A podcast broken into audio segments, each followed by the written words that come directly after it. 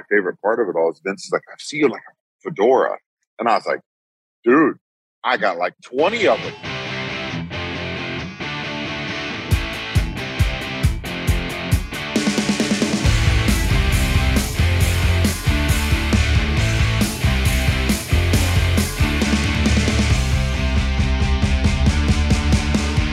Welcome, welcome, welcome to After the Bell. I am still Corey Graves, and we have arrived. The most anticipated weekend of the calendar year, the biggest event in live entertainment, the most stupendous two night WrestleMania in history, less than 24 hours away, provided you're listening to this as it drops, as you should be. I could not be any more fired up than I am right now. And of course, I've got some help navigating the road to WrestleMania. Why kick him out now? I mean, he's here. He should probably enjoy the weekend with the rest of us. He's got a busy day ahead tomorrow. NXT stand and deliver the voice of NXT 2.0, the Chris Rock to my Will Smith, Vic Joseph. No, I'd be slapping you. You wouldn't be slapping me. What? Yeah. No. I'd be slapping you like Will That would not style. ever happen. Look, You're all fired up. Would be. I, I can see it in your eyes, Vic. You're all fired up. Stand and delivers tomorrow. It is stand and deliver tomorrow. This for NXT, the butterflies amongst the roster and the superstars. We talked about it last week. The feeling that the men and the women must have heading into the biggest stage they've ever been given since the rebranding of NXT is less than 24 hours away. High noon tomorrow, 1 o'clock Eastern in the American Airlines uh, Arena. And everybody this week, pins and needles, tensions are high. I'm What about really you? excited. What about you, Vic? Do you I have haven't been in an arena in two years, it seems, because of the pandemic. So Wade Barrett and I were talking about it. Like we're fired up. We're ready for WrestleMania because again, we've talked about it a lot. COVID, the pandemic, getting back to a sense of of normal. WrestleMania week, access is back, panels are back, two nights of WrestleMania. It, it seems like this is WrestleMania as we knew it, and I think everyone's fired up. This episode is brought to you by Hotels.com. I was traveling internationally last year. I was in Mallorca. I didn't know the island well. I said, let me head to the north, head towards the water. Let me go on Hotels.com and see what they have available. Something preferably on the beach, maybe even a gym. Not only did I get those things, there was a kids' session with exercise, gymnastics in the water, pony rides, a train. It had everything, and I didn't even want any of those things but at least I knew they were there just in case I changed my mind. And now finding the perfect hotel has never been easier thanks to the hotels.com app. Whether you're looking for a family friendly, right, all inclusive or a relaxing spa weekend, you can find exactly what you need and compare hotel prices, ratings, and amenities side by side. So start planning your next getaway and find your perfect somewhere in the hotels.com app. This episode is brought to you by Atlassian. Atlassian software like Jira, Confluence, and Trello help power global collaboration for all teams so they can accomplish everything that's impossible alone. Because individually we're great, but together we're so much better. Learn how to unleash the potential of your team at Atlassian.com. A T L A S S I A N.com. Atlassian. Tap the banner or visit this episode's page to learn more. You talked about uh, how the Access Superstore is back, and we did have WrestleMania two night WrestleMania last year, but it wasn't full capacity. No doubt, AT and T Stadium is going to be rocking this year. If you don't know what's going down by now, I don't know why you're listening to ATB because there is so much goodness on tap. Two nights, you've got Edge and AJ Styles to look forward to. Roman Reigns, Brock Lesnar, winner take all. You've got the women's championship matches. You've got the women's tag team championship, fatal four way. Logan Paul, Johnny Knoxville. I mean, it truly feels like a big time WrestleMania. But there's something I had never heard of before. I don't believe we've ever done it, making its debut this year, Vic, which I'm almost embarrassed to admit how excited I am for it. And you know, I've never met a shill that I didn't like. That's true. I'm talking about Smackadillas, Vic. Oh, the WWE Smackadillas. Smackadilla, Vic. Have a little. Smackadillas. Smackadilla. We're going to be in Texas. Diaz. Dia, D I L L A, Smackadillas. It's through like Uber Eats and Grubhub. There's a menu that is available online for all of the WWE universe converging on Dallas for Smackadillas. They're like They, they look amazing. They look like something that you want to eat at like midnight after a great night out, or maybe 3 a.m. after a really great night out. That's what's gonna that's gonna be my sustenance for the week. And I think if you head over to Access, which we talked about, in the superstore, they're available there too. I, I believe that's the thing. And I'm looking down here, spicy superstars chicken versus ranch.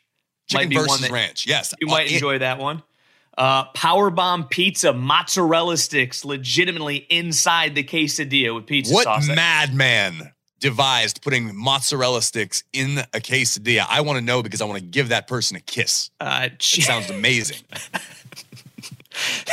Jeez, can you tell I'm fired up? Can you tell I'm in man mode, Vic? I'm I'm at 11 You're right man now mode, because right. I know that between now and next week, uh, I, am not going to sleep. Uh, this is basically. Well, no, you're going to be eating SmackDown case, uh, SmackDown Smackadillas. I, I, listen. We've got we've got Friday night SmackDown at the American Airlines Arena. We've got Stand and Deliver Saturday Hall morning. Hall of Fame in between then. Hall of Fame. You're right. Hall of Fame after of Fame SmackDown Friday. WrestleMania Saturday. WrestleMania Sunday. Monday Night Raw. Oh, and then by the way, Tuesday morning I jump on a plane to Florida to get married. This is going to be the wildest week of my entire grown up life, and I am all fired up for it. So would your better half be angry if I bought one of each flavor of the Smackadillas and gave you that as a wedding present? I, I, think she might be mildly disappointed. However, if you were that exact same activity, just because you're being a good friend and a good co-host, and you wanted to surprise me on a very, very strenuous week, and just go, hey, Gravy, you've been so good to me in my career. I'd like to offer you these five delicious Smackadillas. Don't tug on my I, heartstrings. Don't do that because you know how much you've for. meant to my career. Anyways, uh, we could order those. You and I could sit together maybe for like three hours in in Dallas, watch some WWE Evil. I, I, that's a that was a, a, brilliant suggestion. You actually beat me to the punch on that one. Mm-hmm. As you were saying, we could sit together for a few hours. I did spend uh, about eight hours this past week catching up WWE Evil, the new documentary series on Peacock. I didn't know a lot about it before I sat down, other than it was a very important project internally. I, I, had known it had existed. John Cena is an executive producer. It's unbelievable. It is an in depth look into some of the greatest bad guys in WWE history. And, and man, this thing to me, I, I, sent a few text messages to some of the guys in the studio who worked very, very hard on it. Uh, and I said, this feels like a documentary about something that's pop culture, not just about WWE. It's not too wrestling centric. I think even if you're not a massive fan of you know all things WWE, everyone can enjoy WWE Evil. I binge watched it, and I don't do that. I, I don't binge watch anything. I rarely have the, the time, but I did it. And man, I'm still buzzing. I actually got to catch up with Miz and Randy Orton backstage at Raw and I actually complimented them uh, on what an amazing show it is. It's available now, eight episodes on Peacock. If you're listening to this and you got a little bit of downtime because SmackDown hasn't started yet. Make sure you go out of your way to watch WWE Evil. In my opinion, it's one of the coolest things WWE's done in quite some time, other than Corey and Carmella. I've uh nice. I've uh watched Hogan, Miz, Flair, and some of Reigns. I haven't I haven't watched them all yet, but the one thing you talk about pop culture is Dr. Phil's popping up in these like halfway through, and, and I was like, wait a minute, hold on a second, was that Dr. Phil? And then sure enough, he comes right back on, you know, ten yeah. minutes later, which Dr. I thought was Phil, Corey Taylor unique. from from Slipknot and Stone Sour, you know, one of the, the biggest names in rock and roll right now. There, there's a litany of of really cool talking heads uh, that offer some really wild insight and, and you look at all of these characters and the people behind them in a totally different light and i think it's really really unbelievable which one's your favorite so far I honestly loved The Miz and Randy Orton and Ric Flair the most. Those were my three favorite, but all of them were awesome. Like I said, I, I turned it on in the morning with a cup of coffee, and next thing I knew, it was noon. And I took a break to go to the gym and do some actual real life activities. And that night, I got home and got got in bed and turned it right back on and finished the series. The last one being Roman Reigns, which is also incredible, unbelievable. I think it just it really, in a weird way, it humanizes some of these villains but it also sort of lets you understand how they why they are how they are like what makes these people tick and you they get into Randy Orton's backstory really heavily and his time in the military and sort of a, a lot of negativity a lot of negative events that have shaped these superstars. Um, but I, I just can't say enough good about WWE Evil. And that that wasn't that's not a shill. That's that is me the wrestling fan saying wow this is something I genuinely truly enjoyed. I think one thing that stood out, and again, I haven't watched all of them like you have, that stood out about um, Ric Flair specifically and, and Hogan is how they have transcended the industry, how they Yes. have been able to put their fingerprints not only on decades, but music, movies, television, Sports. set yeah set this the, set the foundation for the John Cena's, the Batistas, the Rocks, insert superstar Stone Cold Steve Austin to go do outside things. So I, I'm very interested to watch uh, the rest of them after hearing more so you speak so highly of it because yes, you don't just throw things out there just to throw them out there. I mean, I do. I quite literally get paid to shill things. Yeah, on a but, like, it basis. comes from your This is not one of those times. I don't receive any. There are no extra zeros on my paycheck because I'm telling you this. It's it's genuinely just me suggesting, like, hey, if you like sports entertainment, if you like WWE, even if you don't, check it out. It's worth a watch. Speaking of outside things like WWE Evil, had a chance to play the new WWE 2K game. Yeah. You at the commentary table look from top to bottom, spot on. Did it capture my general misery? Isn't even bull. Byron is Byron. Michael Cole is. You kind of look at him and go, "Oh, I can see it." And then you see Corey Graves, and I was turning it on because we got it for the kids. And Mackenzie walked in, and she went, "Holy crap, that looks just like Corey." And like we were trying to walk to the outside just to see you stand up in your black suit and what you. And I mean, it was spot on. So if you're listening and you had anything to do with the 2K game, hats off for what you guys did, uh, ringside wise. Spot on. Appreciate it. A lot of fun. We're still a work in progress. Been it, it's been one of the coolest things I never expected to do in my career. That has now become one of my favorites. Is working on the 2K video games. The team has been unbelievable. I'm happy to hear that. It's nice to get compliments every once in a while. Vic, we got a big show. We've got Happy Corbin going to join us in a few minutes. I got to ask you right now, off the top of your head, what is Vic Joseph most excited for this weekend in Dallas? Here in Stone Cold's glass break. I, I watched Monday the vignette with Kid Rock behind it and watching him stun and walk down and reliving all those moments of my childhood. I can't wait to be in Dallas, AT&T Stadium, the WWE Universe, and the glass break. That'll be one that I sneak out to come to the side to be back out amongst the WWE Universe. That'll Yeah, be my moment in Dallas this weekend. I, I, I definitely am equally as excited as you uh, for that moment. But while we're talking about Stone Cold, I think we need to go out of our way to take a minute to appreciate what Kevin Owens has done in the lead up to WrestleMania. KO, for all intents and purposes, aside from that two little, uh, the, the minute long clip that Stone Cold dropped a few weeks uh, accepting the challenge, KO has been a one man show on Monday Night Raw and has cut some very compelling promos and showed his range. KO's been highly entertaining, obviously trolling the WWE universe two weeks ago. This past week on Raw, a little more impassioned, a little more of who Kevin is inside and what this opportunity means. I just, I think it can't be lost in the excitement for Stone Cold that if it weren't for KO hitting home runs week after week, I don't know if everyone would be as jacked up and fired up as we all are collectively for the KO show with Stone Cold Steve Austin Saturday night.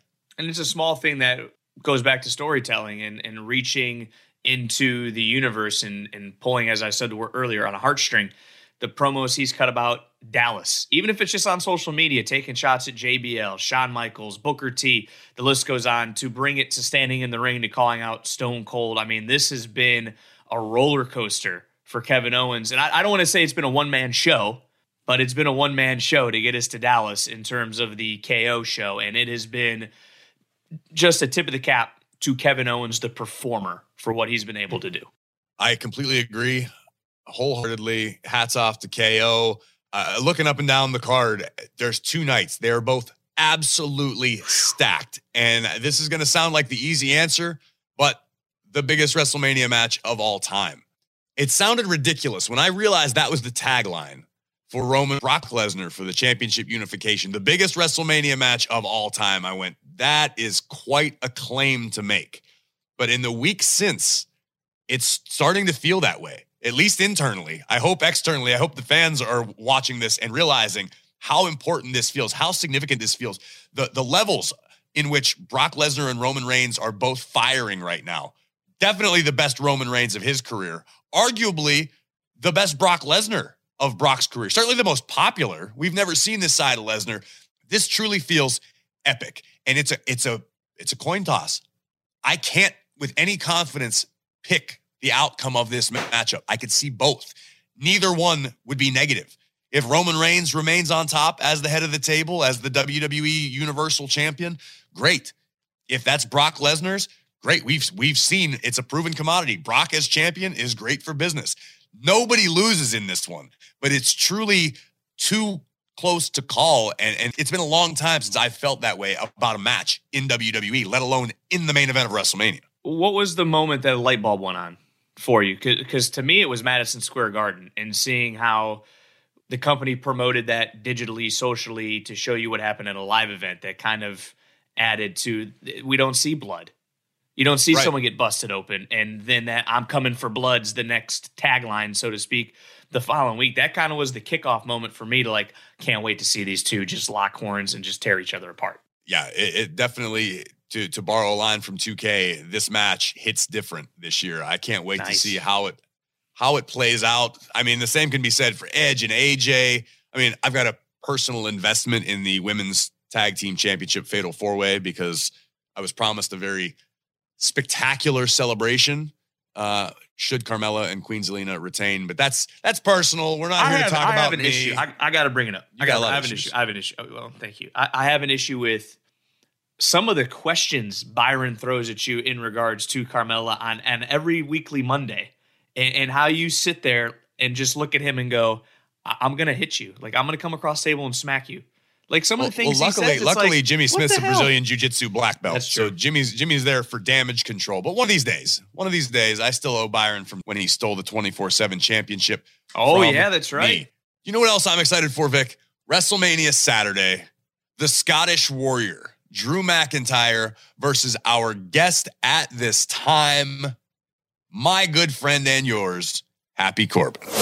Corbin, last time you were on ATB was pre-pandemic. It seems like a lifetime ago. You were one of the last uh, in-person interviews we were able to do before the entire universe was turned upside down. My how times have changed. We're less than 24 hours away from the most stupendous two-night wrestlemania in history and you have got a major role this year you and drew mcintyre one-on-one how does it feel to you from your perspective after all the madness that all the guys and girls in the locker room and, and all the crew have been through over the past two years now to finally have the official return to normalcy at WrestleMania?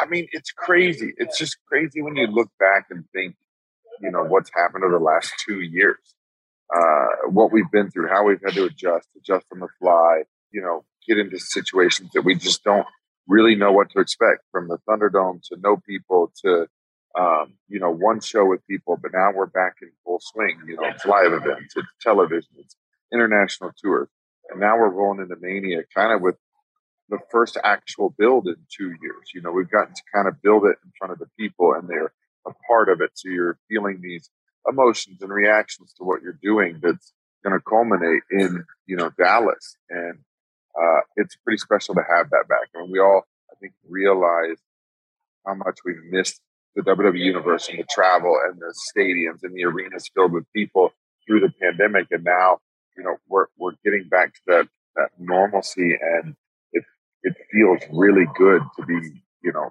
rolling into Dallas with hopefully 100,000 fans there Saturday, Sunday. You know, they're bringing the emotion of, of two years because people did come to the one in Tampa, but it wasn't the same. Right. We didn't have the full capacity. Right. We didn't. Yeah, we had to. People still were nervous or scared or whatever it was to be in those those atmospheres. But I think now this year, you know, people are traveling. People are going to come from Europe. People are going to come from all over to see this spectacle that we we you know put on. So it's pretty awesome.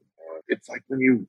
It's a weird thing where like you know if you're training in the gym, you're trying to get to like a 500 pound bench press and it's like you're chipping away, chipping away, chipping away. And there's days where it's like, man, I'm not getting anywhere. Like that's kind of what the pandemic was. It was like we are chipping away, trying to get back to normalcy, trying to get back in front of people or making it as normal as we can see. And then like now finally here comes WrestleMania. We're going to get that max out. We're going to, we're going to go out there and do what we're all, you know, I think born to do, is perform in front of people. Uh, I know you're a guy who, since you've arrived in WWE, I mean, you and I have become obviously really, really close friends over the years. You're a guy who I tolerate you. You deal with me. You, you, you handle yeah. me better than most.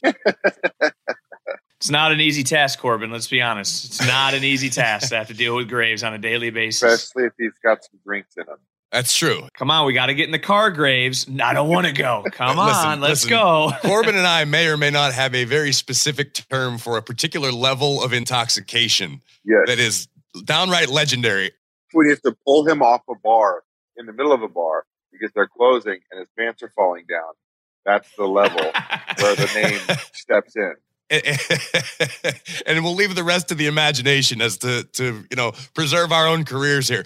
But right. as, as I was saying, you're a guy who's always just crave the spotlight and to be in the mix and doing something high profile. This year, you got a one on one matchup with Drew McIntyre, former WWE champion. And this is a story that, by nowadays standards, has had an extremely long buildup. You guys have been at this since before Royal Rumble where in a day and age where uh, you know more often than not especially this year it's kind of like hey i'm challenging you at wrestlemania. You're one of the matches over both days that has a real long-term build. How satisfying is that for you as a as a performer and and creative person? You know it's a weird kind of double-edged sword because it, it's amazing and frustrating at the same time. And it's not frustrating to me because i love the long build. I want to have a long story. You know people will go on social media and go oh my god you know Corbin's wrestling McIntyre for the 800th time when really we, we wrestled twice in our whole career. Like that, that's it. Yeah. You know, that was a year ago on Raw. It's funny because our audience has become so jaded and they want this instant gratification. So they, they have trouble waiting for stories. I prefer movies that have a fantastic story, even if you have to wait a little bit longer for the payoff. And I think that's what we've done. So to me, it's gratifying. To me, it's going, we've had a chance to build this and really put thought into it. And, you know, it doesn't always go the way we want. Like we've had some ideas for, to help elevate this story. And, you know, you don't always get that, but to have months of equity into something, I think makes it important for both of us, you know, and Madcap as well. Like he's got months of equity in this as well. And so to have that and to take it to WrestleMania where it's our Super Bowl, it's our biggest thing of our entire career and to have a singles match there that has a build is I mean, it, it compares to being uh, when I was there with Kurt Angle, where we had this awesome build and a one-on-one match. Guys fight their whole careers for a singles match at WrestleMania, and I think this is my my third one. So it is that that's something I take a lot of pride in. I wish there were more long played, slow burn stories uh, in what we do, but people, you know, they have a idea sometimes when they watch and if they see someone cross words with somebody else, they want to see a fight that day and then they want to see them fight someone else the next day. Like that's it's not what we do. That's not what we're about. We're about telling you know that story. So the longer we can make it, the longer we can milk it, the better. Glad you brought up Moss because you talk about not facing Drew McIntyre as much heading into this WrestleMania matchup. He's been like that being Moss, the new wrinkle kind of thrown. What's it been like working with Moss and seeing his, uh, I guess, evolution? It's amazing because you're seeing a guy who I truly believe has something special. I think his athletic ability, his physicality, he looks phenomenal, even in suspenders and little shorts. Like he, he is to pull that off is no no small task. Right. I'm I would not look as good in that outfit as he does. But, you know, I think there's something special to him and, you know, he's getting a chance to really shine. You know, he was up before when he was on Raw and he was kind of chasing the 24 7 title and he was mixed in that raw underground and, it, and you didn't get a chance to see his personality. You didn't get a chance to see what he's truly capable of and i think in this role being in the ring with guys that you know he beat kofi in a, a singles match. Kofi kofi's a former world champion you know and then having pay-per-view matches at day one uh, you know and then um, Jeddah with drew mcintyre. Those are opportunities where he's in the ring with you know, an established star and he's getting this opportunity to learn. And if you can learn in those situations, even, you know, it's a tired old saying like in defeat, you learn, but you do, you really learn from being in the ring with those guys. And so I've watched him grow immensely with his personality and his comfortability in the ring, as well as his ability, his, his uh, psychology in there and, and every detail. He's learning the details I think is what separates the true stars in what we do is the details. If you look at a guy like Randy Orton, every minute detail you can imagine, and that's why I think he's one of the greatest performers in the world. While we're on the subject of uh, Madcap Moss, and you mentioned Jeddah, in Saudi Arabia when Madcap went one on one with Drew McIntyre. Arguably the most scary moment uh, of the year, at least, if not in our careers. I know how I reacted when the inverted Alabama slam went awry and Riddick pile drove himself on the top of his head. And knowing you like I do, the camera cut to you. And I think that was the first time I've ever seen genuine fear in your eyes. What was oh, going yeah. through your mind at that moment? I, I mean, a couple things because, like, I watched it happen, right? I mean, and I was five feet from it in front, and when I when I watched his head just literally go straight into the canvas, like first of all, I was in shock. And athletes, the worst thing you can see is someone else get hurt. Like right. it scares us all. We put our lives on the line, whether it be in football field, a boxing ring, uh, you know, a wrestling ring. It doesn't matter. Your life is on the line. And so that was terrifying because you don't ever want to see somebody get hurt. But then I have like all these other things going because he's hit and like I'm going, okay, number one, he might be dead. Number two, he's probably got a broken neck or a bit bad concussion. So in my brain, I'm going, okay, how do I finish the match in his place? Because I'm trying to think, okay, what's the situation where I can I don't know. Like I, I don't know what how to finish this. So I'm processing. What can I do? What can I do? And then I see him get close. So I pull him out of the ring and check on him. You know, because he's moving. I'm like, are you know, you're good. What do we? So we have to find time to let him like kind of regain where he's at. I guess you know, because he's, uh, you know, in my mind, should be concussed, right? Sure. And I, I don't know how, but that man has the strongest neck in the world because no concussion, nothing broken. You know, in my mind, he was going to get stretchered out. So it was like that when the camera cut to me and I fall to my knees is 100% legit because I'm going, okay, he's going to get stretchered out. How do I save this? It was terrifying, man. Dude, I mean, and then the slow mo. And afterwards, he didn't even realize it. I'm like, dude, are you, are you good? Like, this is crazy. You landed on, he's like, was it that bad? And I was like, what do you mean? Go watch the replay. Yeah. Like, he saw the replay and he's like, I feel nauseous after he saw it. We we were we were talking on the plane on the flight back that night, and I had said to him, "My God, man, I think you you gave everybody a heart attack simultaneously." And he said, "You know, it's funny, Graves. I didn't realize how bad it looked until I was on the ground outside of I believe the commentary table was down at that point, or he was laying in front of it. Yeah. And I said something to the effect of, I can't believe Madcap Moss is still walking. And he said that's when it clicked. Like what I just did must have been terrifying to hear Graves putting it over as like this epic, you know, absolutely scary moment. You know, luckily uh, he escaped without catastrophe. Uh, but Madcap's been this new layer to uh, Happy Corbin, which had its genesis when you were down on your luck. That's kind of where all of this began, this current chapter of your career. And I remember when you first started doing it, obviously you weren't loving it. You were kind of like, oh, I don't know, eh, but this thing caught fire. And it was due to a lot of work on your end from a social media perspective and kind of really getting to put your own flavor on this this new character.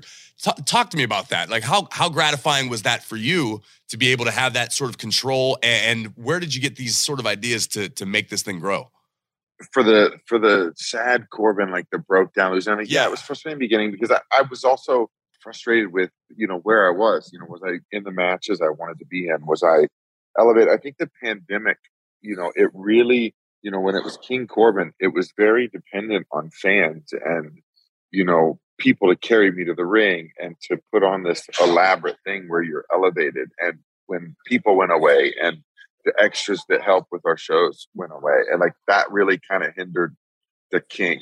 And then I just, like I said, I was, I wasn't, I you know, you want to be in main events, you want to be back on that level. When I spent so long there, it's crazy to think that, you know, I was in a main event picture for for two years, if not longer, when I was with, you know, Braun and Seth and Roman Kurt. Like that was a, a heck of a run. So then when you kind of start, you know, doing the roller coaster ride that everybody does here, I wasn't happy with that, and then when I lost the crown, it, it was supposed to be like two weeks down on your luck thing. And I just was like kind of unhappy with it. And so I was like, well, let's just pour that into this and let's see what happens. Like go all in. And uh, I did, and we did like a social media video and a talking smack where I, you know, I said the line, you know, I didn't have a can opener. I just banged the can on the street and then I spilled it. And like, for some reason, that's the line that went like wildfire. And and that was what was cool is I got to do all this kind of my way on my own. And right. you know, we were doing the TikToks for showing up to work and not being let in. Like that was all us. That wasn't creative handing us ideas. That was my flair, the shirt, the stain, the you know, all of those things were were my touches on that character. And it ended up lasting a couple months and was really good and people really enjoyed it, which is so funny because it hated me for so long that I think people started to feel bad. They were genuinely feel bad. And then, you know, it would be funny because Vince would make fun of me because he's like, God, you, you look terrible. And I'm like, I, Vince, I know. And you understand that I got to like live my life the other six days a week looking like this. Right. Dude, we went to a meeting for my daughter's pre-K school. It's a private school, you know, fancy, whatever. And I walk in, I look like I don't have a home. And I'm like, hey, I apologize for my appearance. It's a a job thing. Like my beard is gross, my mustache is gross. I have like it's like one of those guys like man that guy needs to shave his head. It's, it's so bald. funny like, because knowing you and how much pride you take in your appearance and being well dressed and the nice watches and always having you know your your facial hair manicured and to see you and, and i never even thought about that. Like yeah you look that way on tv or on social media but you had to go to the supermarket. You had to go to your kid's school as down on his luck corbin dude. And my wife would look at me and just start laughing. And I'm like, just stop. Like, so, but I, but I had so much fun with it because that whole character was, was mine. I mean, obviously Vince was the mastermind in ring stuff and how we did it and the way, you know, people beat me up and the little things like that I loved that he put when I stole the briefcase, like that was a Vince thing. You know, I stole it from Big E and it was like, I'm going to cash in. And, you know, ended up me getting beat up by Big E. But, uh, you know, or even trying to steal the contract from Roman and, and get in that match and then Cena, you know, like it was so fun to have these like, oh my God, he's gonna overcome this. And then we, you know, it got taken away. So it was a blast.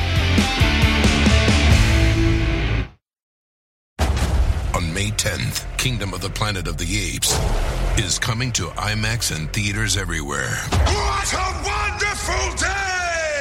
This summer, one movie event will reign. It is our time. They stole my village. I know where they're taking your clan. Bend for your king. Never. Kingdom of the Planet of the Apes. Only in theaters May 10. Tickets on sale now. Rated PG 13. Some material may be inappropriate for children under 13. This episode is brought to you by Hotels.com. I was traveling internationally last year. I was in Mallorca. I didn't know the island well. I said, let me head to the north, head towards the water. Let me go on hotels.com and see what they have available. Something preferably on the beach, maybe even a gym. Not only did I get those things, there was a kids session with exercise, gymnastics in the water, pony rides, a train. It had everything, and I didn't even want any of those things. But at least I knew they were there just in case I changed my mind. And now finding the perfect hotel has never been easier thanks to the hotels.com app. Whether you're looking for a family friendly, right, all inclusive or a relaxing spa weekend, you can find exactly what you need and compare hotel prices, ratings, and amenities side by side. So start planning your next getaway and find your perfect somewhere in the hotels.com app. So you're you're doing this this this down on his luck Corbin character, which does start to uh, become beloved by fans because it was entertaining. Yeah. And it was almost perfect timing when you you go to Vegas, you hit the jackpot, and now we see Happy Corbin. And it was it's it's really brilliant, and it's very difficult to do to take something that was working so well and you sort of parlayed it into becoming a villain again, a completely unlikable, over the top, obnoxious persona, which is in stark contrast to what was what you were doing at the time. But the whole time, it, it it's been like this crazy evolution. To the same point much like when you were going to be down on your luck i remember you thinking you telling me happy corbin what what i don't even know what this is going to be. But yeah. again you've been able to take it now and you've had a few months to make it your own. What's the process been like for you to find this side of yourself? Yeah taking this character and you know adding the things i like in life like we talked about watches or cars or all of those things. And it's i think with any character if you kind of set your pride aside and it's not a not a thing but like you know i'm too proud to do something but like you have to check it a little bit because people are going to hate what you do and hate change. Like you, you look at guys that come up with their name change, so the internet freaks out. But you got to set your pride aside a little bit and be able just to dive in and not worry about what people think about what you're doing. Because I knew people were going to hate, you know, where I was headed, uh, especially after feeling all the sympathy. But I'm just trying to take things from my life and correlate it. Like the my favorite part of it all is Vince is like, I see you like a fedora, and I was like, dude, I got like 20 of them. We are good. like, and then he's like loud, obnoxious shirts, and I'm like, oh, easy. Like I can be obnoxious, and then uh, yeah, but it's just putting those those layers of life into the character, which I think is, you know, what gives it its authenticity. I think, you know, you look at a guy like Seth Rollins right now, whose character to me is is super entertaining and fun, and I feel like that is the qualities of Seth. You know, we all have to find these layers of ourselves in our character to make it authentic, and I think uh, allowing me to do that and giving me some free run. I think having trust with Vince and you know those guys that where they say, hey, you know, do what you feel. If, if you feel that's what this would do, then like let's roll with it. Let's let's put more of your words in. Let's do all of that, and um, it helps a ton when you have this character because if you're not buying into it, nobody else will. You know, being down in NXT with the rebrand of NXT 2.0, there are um, athletes in NXT 2.0 now, and a lot of them always go around and ask questions, and they always want to do a Roman Reigns, a Seth Rollins, and I always bring up, what about Baron Corbin? And they go, well, and they look at me funny. I go, he is the one guy who can adapt to any situation he's given. Lone Wolf, King Corbin, Happy Corbin, Sad Corbin, list goes on. What's the advice you would give to the superstars in NXT about giving being given chicken, you know what, and turning it into chicken salad? that's the art of what we do is we have the ability to adapt and you know it's not like a movie where you're you know applying for one role if you want to be jack sparrow in pirates of the caribbean you're going as a pirate but we have these careers if you want to have a 10 or 12 or 15 year career like a lot of these legends that you see and you put on a pedestal like you have to have the ability to change i mean even roman reigns you know he had this whole time as a good guy kissing babies and you know, putting on uh, a smiling face, and he's had to adapt and change. Um, you look at Taker. Taker's a guy whose career he was the Undertaker, the purple gloves, the dark hat, like this character. Then he then he went into American Badass. Like the guys who have the long, successful careers have to have the ability to change. When you have a guy who is stuck in his ways and doesn't want to change and wants to do the same thing, and you see it with guys that, that come here, they don't find success, they go somewhere else and they do the same thing. And it's like, dude, you have a chance to restart to try something new, try something different. And and they don't. I think they're just their pride gets in the way. They're worried about, you know, what the internet's gonna say or what their friends are gonna say. But you know, you talk to John Cena, I've had long, lengthy conversations uh, with him. He's talking about like that's that's how you have longevity and that's how you find success here is you take something that you may not think is good and go, okay, instead of saying this is bad, I don't want to do it, or I, you know, this is dumb, and just doing it, it's how do we make it the best that I can absolutely make it. And I think you know there's there's struggles I still have. Like my entrance music when I heard it, I was like, dude, I was so bummed. Like I was, I was, my heart was hurt. I was hurting. Like I remember this. I this. love my entrance music, and it was like one of those situations where I was like, just putting my head in my hands, going like, can I do this? Can I walk out the curtain to this music? Like, and I literally legitimately had like an inner quarrel. Like, Dude. I remember. I, I remember you telling me at TV the one day, and you were like, "You got to listen to this music. It's terrible." Dude, it made me sick. But to me, my thought process was, well, if you hate it and it's your music, imagine what people are going to think about it. And that's a perfect example of you going, "Oh yeah, all right, that makes sense." That's where you got to check your pride because we all know, like, I'm a rock dude and I love that, and then like I've got this club music, and I also was like caught off guard. I had no idea I had new music. I just got to work on that Friday and they're like, here's your new music. And I was like, wait, what? I have new music? And they're like, yeah, this is it. And I'm going, this, this is a joke, right? We're, we're having yeah. fun with, with me. I'm going, you want me to come out and be happy to this? I was like, this hurts me. And then you do, you step back and you take that perspective and you go, oh man, if I hate it, they're going to hate it. And if I'm happy about it, it's going to piss them off even more. So like then you go, oh, now I'm in. Like now I love it. Like it's hilarious to me, and and it's part of this. It's part of who I am now, and it's and it's fun. But if you can't embrace those things and you can't adapt and you can't try to make them good, because like, let's go. Is the song awesome? Absolutely not. But I act like it is, and I love it, and I do love it now because it irritates me. So like, some people just can't. They can't set their pride aside, and they can't, you know, do it for like, you know, we're an entertainment company. This is what we do. We entertain people, but they're worried about how they look Corbin, I, you mentioned the Undertaker, which I who I know is a guy who has been very valuable to you in your career. Obviously, he's the Undertaker. Uh, what are some of your biggest takeaways from your time with the Dead Man as he's about to be inducted to the Hall of Fame tonight? If you're listening the day it drops, I really think you know just how you carry yourself. I mean, that man is an icon. We know that, and I've had these conversations, and it's how you carry yourself as a star. Like when he walks into a room, he commands attention, and to the details. Again, he's another details guy. Like he thinks about every little thing that he's doing. And it's not like the match, it's not the moves, but it's, you know, does this make sense? If I punch him in the face and this is the reaction, does that make sense? Like he's piecing together like these, you know, 10,000 piece puzzles and worrying about every detail. Is this the piece that fits there? Is this you know, how I want to walk to the ring. How long do I want to take to stand on the third step of the steps before I get in the ring? Like those are things that 99% of the people don't think about.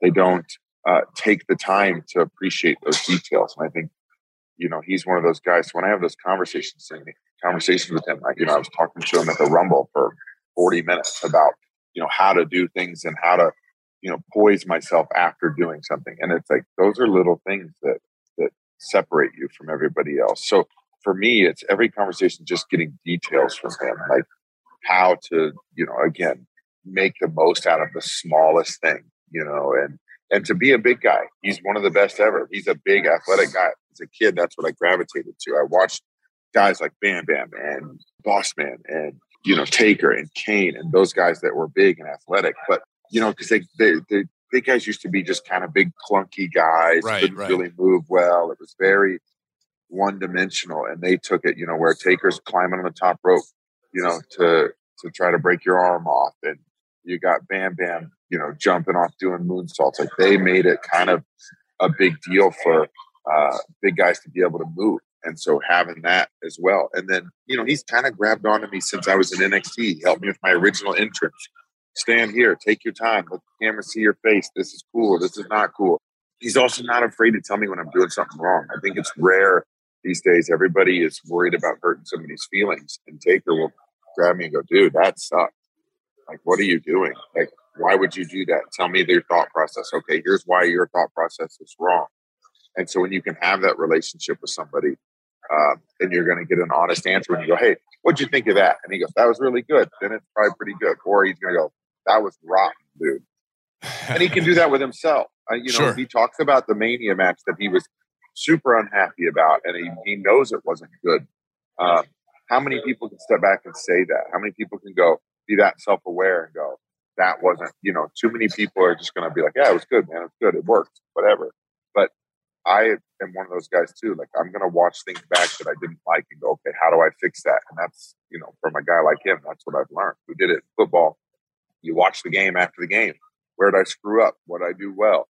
It's the same thing in this. If you can't be self aware and uh, humble yourself down to say something wasn't good, you're never going to get better. Totally agree. And there's few people walking the earth better qualified to teach than the dead man himself, which is unbelievable. It's just it's a weird thing to say out loud. No, like where we began in the days of FCW, to where oh my god, it seemed like such a pipe dream being on Raw or SmackDown, and now here you are. You know, in a way, a a protege of Undertaker to have somebody of that caliber around to pay attention and devote the time. I mean, I think it speaks to to the contributions that Undertaker makes to this very day. Um, who else might might people be surprised to know have really helped you out along the way to get to where you're at? For sure. And I'm just going to touch back on Taker for a second because when you think about, like, you just said it right there, that guy takes the time to have a conversation with me for 40 minutes. He's got his family there, his wife there. Um, he truly wants WWE to stay where it is, to stay on the level, being the top wrestling entertainment company in the world. He wants it to be successful. And so when he takes the time, a legend like him, to talk to somebody like me, if I don't take his advice and use it, I'm wasting everybody's time because he's doing it out of the pureness uh, of love for WWE. You know, he wants it to be successful. He wants me to be successful. So for a guy like that to take two minutes out of his day is unbelievable. But then Cena again, Cena's a guy that I can talk to if I'm super frustrated and going, I don't know what to do. And he's like, just step back. You're in too far. Like, take a breath. Let's have a conversation about this. Or I'll sit in there and go, Cena, like, I think one reason he likes me is I'm always thinking two steps ahead. Okay, I'm going to beat Drew McIntyre at WrestleMania, you know, this Saturday. Where am I going next? What am I doing after that? And it, that's important because, you know, when I worked with Cena for SummerSlam, I already had my next three months in my brain pitched and ideas and where I wanted to go. so I think Cena appreciates that. But Cena's a good mental guy for me. He helps me, you know, step off the cliff sometimes. And Mark Henry's another guy that grabbed onto me and, you know, gave me a lot of big man information. And then he's a guy who loves this business and he wants people to be successful. So he was a, you know, played a major role. Obviously, Billy Gunn, you know, we know when we had him at FCW and NXT. Right, right. Um, you know, he helped add some entertainment to what I did. And, you know, Terry Taylor. Terry Taylor's a guy that I've butted heads with, man, and ended up with fines. I've been you know, I mean, you have two. You and me both. both. and it's funny. It's funny how frequently Terry Taylor's name comes up on this podcast. All the it's time. Sort of an actually. unsung hero. It, it happens all, all the time. time. And, all and the time. almost everybody to a person has the same story. We didn't get along at first. We butted heads a lot. We clashed. But in hindsight, Rollins is another guy that always brings up Terry Taylor. The, the information that he has has provided so many of us about psychology and presentation and the, the details, to your point earlier, are invaluable. And, and Terry's a guy I think that doesn't get enough credit. Yeah, but he's a guy who knows how to make another guy with the philosophy of making your your stuff mean something. If it's one punch and it means more than 40 in a row, like then you're doing something right. And it's the details, how to look, how to carry yourself like a star. That has Terry Taylor all over it. When you look at look at Roman Reigns when he comes out and just stand, stands there and slowly looks through, that has Terry written all over it. It's be a star. If you're hunched over, you know you're not comfortable. People see that, whatever it is, you know. So he played an unbelievable role. Then Razor, I mean, you know, it's been a, a rough year losing him now just a couple weeks ago, but he was a guy that would tell me again, hey, that one, I still will never forget when it was uh, in Brooklyn. Uh, I was wrestling Samoa Joe and I did something, choking him on the rope, and I rolled out of the ring and I celebrated. I get to the back and he's like, what the hell was that? And I was like, what are you talking about? He's like, you got the big man on the ropes and you're out holding your arms up, talking to the fans. He's like, you should have been punching him. And like, you know, he was a guy that was wasn't afraid to tell me how to how to do stuff as well. You know, he another big man that could move and he was special with what he did and was entertaining. You know, he was another guy that that grabbed me at the PC a few times and we had long, good conversations and it led to, you know, text messages here and there about, you know, hey, I saw that, that was really good, or hey, maybe try this. You know, he, he's another guy that's played an important role of the details. I, am just a details guy, man. You look at Randy, like he's helped me as, as well, and Triple H, obviously, you know, helped get me where I am big time. But I like the guys that are detail oriented, and I think they grab onto me because I enjoy that aspect of it too. I, I don't want to go out there and just kind of go through motions. Anybody can learn the moves. Anybody can, you know, teach somebody a shoulder tackle or a hip toss or you know an arm wringer. And but to to put the special things in between all that, those are the guys I'm gravitating to, and I think I'm lucky that they kind of grab onto me as well. You know, you brought up uh, uh, Triple H, and obviously this past week announced his in-ring retirement. I think for most of us, we all have been molded somehow by a Triple H. Obviously, you have as well. Yeah, oh, most definitely. I mean, when you're around a guy that often. You know, when we were in NXT, we're seeing him every Wednesday. We were, you know, I was seeing him at the PC on on regular days. He was coming in, he was training, he was grabbing onto a few people and helping them with things, and uh, he just had a vision, especially when he was down there in NXT, of how he saw guys and put the right people around them to be successful. You know, if it was a a guy who was a wrestling technician, you know, get him with Norman Smiley, get him in there with a guy like that that can teach them all of those things. Or, you know, he sees a guy like me. Uh, I promise you, Taker just didn't go. Ah, I'm going to go talk to this random guy. I'm sure, you know, Triple H is going, Hey, Taker, this guy's, I think, is in your wheelhouse. Go have a conversation with him. see if you grab onto him at all. Like I think that's one of the special things that Triple H has is he can surround you with the right people to help find success. He knows, he sees it, he has this vision, and he helps to allow you to accomplish that vision. And he has fun with it. Like I think he loves it. That's still when he told me I was going to the main roster and competing, you know, in Dallas. You know, my debut was in Dallas for Right. Andre, and the way he just told me, not even looking up from his phone because he knew it. You know, he knows how to get to people and mess with people, and you know, he's just casually like this on his phone, and he goes, "Hey, uh, you're in the Andre tomorrow, and uh, you're on the main roster now," and walks out, and I'm going, like, no. I saw you within five minutes of that happening. I, I'll never forget that. That was uh, probably as big as I had ever seen you smile to that point. Dude, I, I remember Yeah. finding you in the stadium that day and just thinking, like, wow, this is incredible. And what, what a ride it's been and how different the world has become since then.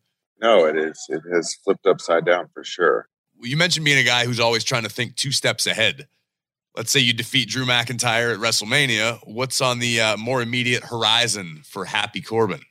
Well, I mean, i- i- if you look at the the rundown of the rosters, I think you know Drew McIntyre is obviously one of our top stars. He he's a guy that you could see dethroning Roman Reigns or Brock Lesnar. But you know, if I go as planned and put him down at WrestleMania, then I'm looking at that. I'm looking at who's holding the unified titles. Is it Brock? Is it Roman? Because I feel like you know whoever wins this match is next in line, and it's going to be a battle because both of us realize that you know, whoever walks out of there with this victory, getting their hand raised, they're next in line. There, there's nobody else, in my opinion, that is that is ready um, to step up to the plate to one of those two guys. And uh, I would be interested to see how you know Happy Corbin faces a Brock Lesnar. you know, I think it could be, you know, whether we're arguing over cowboy hats and fedoras, it could get pretty wild. Same with you know Roman; he's head of the table now. So you know that's where my mind's at. It, it's find that success, and you know Drew and I have a long history. It's not just what we've done on SmackDown lately, because we had when I was the constable, he was the guy who was under me. Him and Bobby Lashley were under me That's they right. were listening to me point and tell them what to do. And you know, I like to, to say Drew sold out. He sold out for the people and wanted to become, you know, a fan favorite on social media. And he's smiling and signing autographs. And I would love to just knock him down a peg or two. But then, yeah, it's on to that unified title. You know, you talked about hats. It wasn't that long ago. I actually sent you a text message reaching out to you about hats, which is a true Yeah. story, by the way, in Houston. What's the perfect steak recipe right now? Because there's nothing better Now, than wait, Graves did you and I just will- transition from hats to steak? Yeah, because I'm asking Uh, for advice, Graves. That Thank was you. that was Thank the you, Corbin. worst. That was Corbin that was a- said it was great. He's the guest. He's right. You're wrong. I don't care if your name's on the damn show. Time out. When did I say it was great? You said it was great. he I was saw it with agreeing with me. Did I? No, no, I saw it Oh, with your I eyes. was. That was a weird transition. You think I give these recipes Yes. away for free? You can give me one. What are you drinking there? Peanut butter coffee? Let's talk about red pandas. Oh, I just had a dream about Red Panda last night, as a matter of fact. That's a true story, too. And we'll get You're to a that later. But it was a great transition. I asked for your advice about hats. Now I'm asking for advice about a recipe for steak. In Why what can't you- realm are hats and steak in the same? They're not. They're not. Never. They are. They all come to advice. From I'm asking for advice. I asked for advice on a hat. Now I'm asking for advice on a steak recipe. That was a that So was the most your- ham-fisted your- transition in the Your history of segue should have been like, well, since you gave me such great advice on hats, I'm going to ask your advice So again. since you gave me on these great advice on hats, Happy good Corbin just killing the How game I- right now. How am I telling an interviewer how to do his interview? I'm not an interviewer. I'm a commentator, and I basically did the same damn thing five seconds ago. eh, you didn't. You know what? Okay, I don't so- even know how I agreed to do this one this week because I knew this what- was going to happen. You guys always look. Graves is laughing. See, I don't like him rare though, like you I do. finally have an ally. You don't like steaks rare? oh then you no, shouldn't eat steak. medium. Then don't I- eat steak. I, I will give Go Vic eat credit. chicken. I, No, I actually grilled for Vic once at his place in San Diego, out on the patio. Vic Vic went and obtained the steaks, and I grilled. Where I- I proudly San admit, Diego. it, it was in San Diego. This was a while back, but I, Oh, to this day, give credit where it's due. That the the little bit that I do know about grilling, I would say I'm co- I'm a little bit above competent grilling, but I you can put a learned prime. pizza in the oven, dude. You, I don't. I can, but I can make pizza on a grill. No, no, I'm saying I learned grilling from you. for the most part. I was giving you credit here. The beer can Okay. chicken on the grill uh, Oh, outside yeah. your place by the pool. That was a lot, but you've really taken this to a whole new level. Uh, your your social media is almost exclusively these days you with delicious cuts of meat and and preparation Cigars. And booze. whiskey that is to be enjoyed. We can get to that in a second. What is it about grilling that has sort of captured your imagination? I know you're a Kansas City guy; it's sort of inherent, but you've taken it to a whole new level, and you're really pushing this out there for the world. And, and it's a it's a tangible thing. It's not just like, oh, hey, I grill in my free time. Yeah, uh, I have five grills. My wife's ready to kill me, but um, it's Five. it's all cooking, man. Yeah, I have five. It's absurd, but it's it's all cooking, dude. I, for me, it's my release when I come home from the road. It's you know, I, it's peaceful for me. It's creating art to me. It's you know, time consuming and work. You know, if you're going to do it right, you know, one of my grills is a is a full offset, so it's only wood. There's no charcoal. There's no I. There's no propane allowed in my house. We just don't do that. Um, Amen. but it, it it's a lot of work, and if you're cooking on that, it's big. So you're doing a lot of stuff. You're doing a couple briskets. You're doing ten racks of ribs. You're doing, you know, ten whole chickens. Like if, if you're going in on that beef ribs, because you're doing all day, you're having to monitor the wood. If you have to chop fire. When I have to go out, I'm going okay. I need an hour left to smoke, and this log is too big; it'll get too hot. So I got to go out there with an axe and chop it down, and you know, adjust the size. So it's a lot of work. It's constant. Like, You're sweating because you're dealing with fire. Then I have, you know, I've got a nice pellet smoker.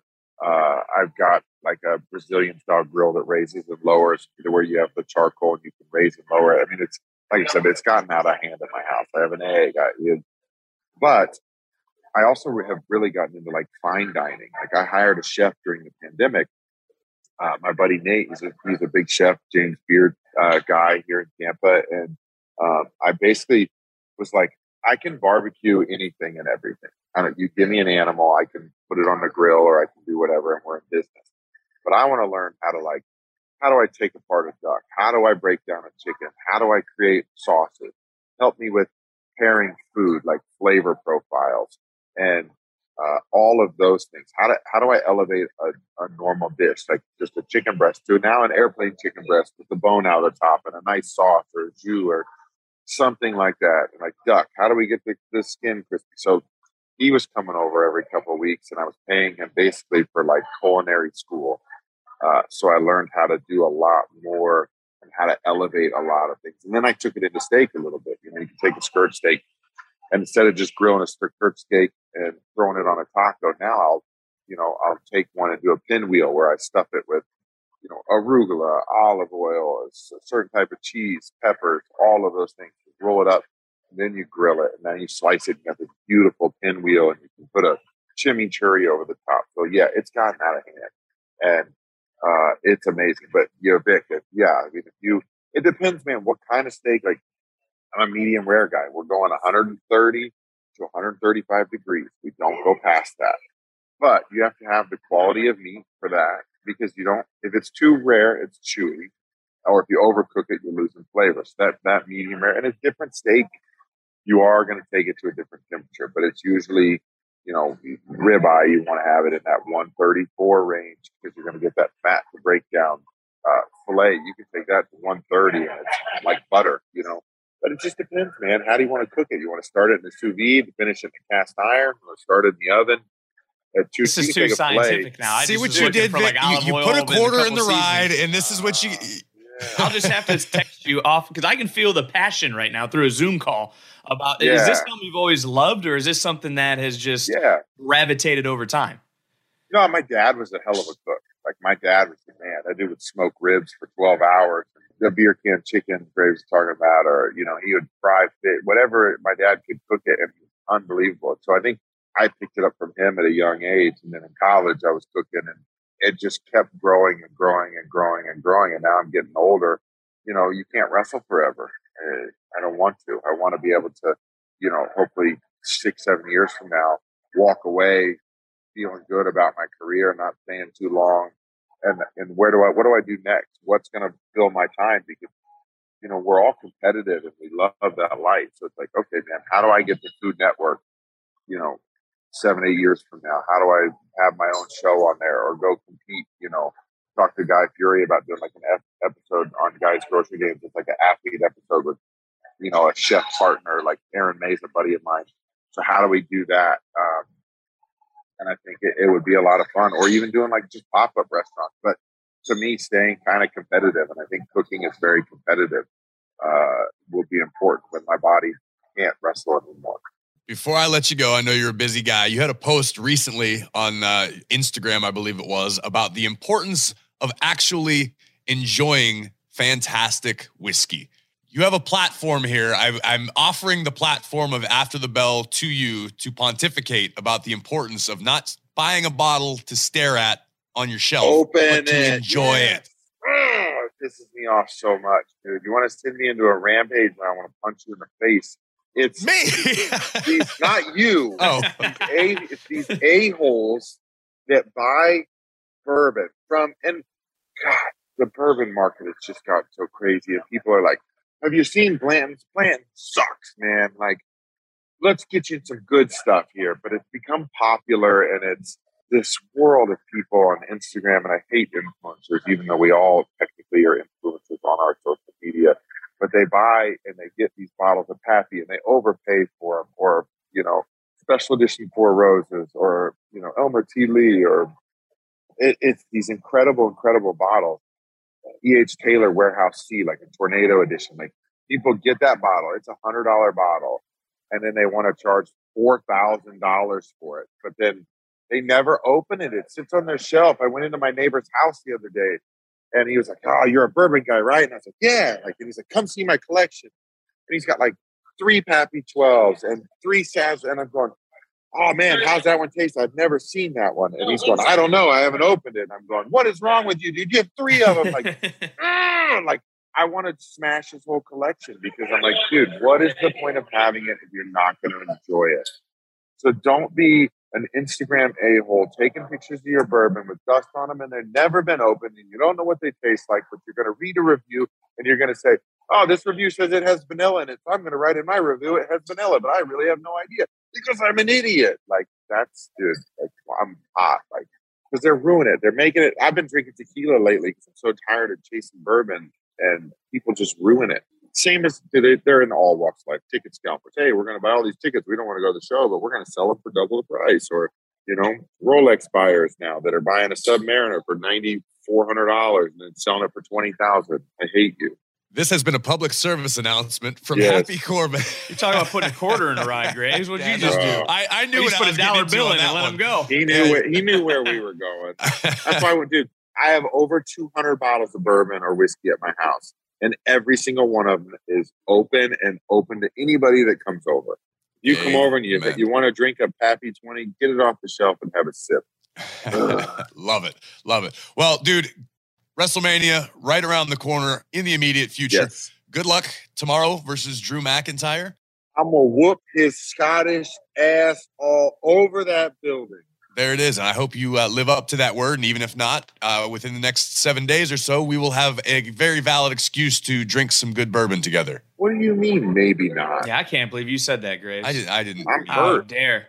Yeah, you're the idiot, and Vic totally redeemed himself. Yes. Vic, I understand it got momentarily uncomfortable for you, but I enjoyed the living hell out of that. Corbin's one of my favorite people on the planet Earth. Uh, and I'm excited that he's finally achieved this level of success, and I hope it continues for him at WrestleMania. It would have gotten more uncomfortable if I'd have brought up that I don't really like bourbon because it's too strong of a drink. Oh my God, you Burns are my on. throat. You, somehow the ice gets thinner Ah. each and every week. Luckily, Nice. luckily, Vic, luckily, we're not going to hit the iceberg. The iceberg Lemonade. is here. We've made it. We have reached our destination. The most stupendous two night WrestleMania in history is just hours away. Don't miss a minute. Friday night SmackDown on Fox tonight, followed immediately by the 2022 WWE Hall of Fame induction ceremony, hosted by yours truly and the lovely Kayla Braxton. NXT Stand and Deliver tomorrow, noon, was it? One o'clock Eastern, high noon Central Time in Dallas. Bron Breakker versus Dolph Ziggler for the NXT Championship. Then, of course, WrestleMania Saturday, headline KO show featuring Stone Cold Steve Austin. But wait, there's more. WrestleMania Sunday featuring the biggest WrestleMania match in history Reigns Lesnar Championship Unification, winner take all. It's all streaming live at WWE on Peacock. Don't miss a moment. It's going to be epic. I cannot wait. It's going to be stupendous. That's why they pay you the big bucks, buddy. Follow us at After the Bell WWE on Twitter, Instagram, and Facebook. You can find me at WWE Graves. You can find him at Vic Joseph WWE. Listen for free on Spotify. Just search After the Bell. Hit the follow button so you never miss an episode. And we'll be back next week with some interviews from the madness that is WrestleMania week. We're going to be on the ground, going to track down a, hopefully a few Hall of Famers or a few surprises for you. You don't want to miss a second. And of course, as always, your standard dose of vitriol and more WWE after the bell.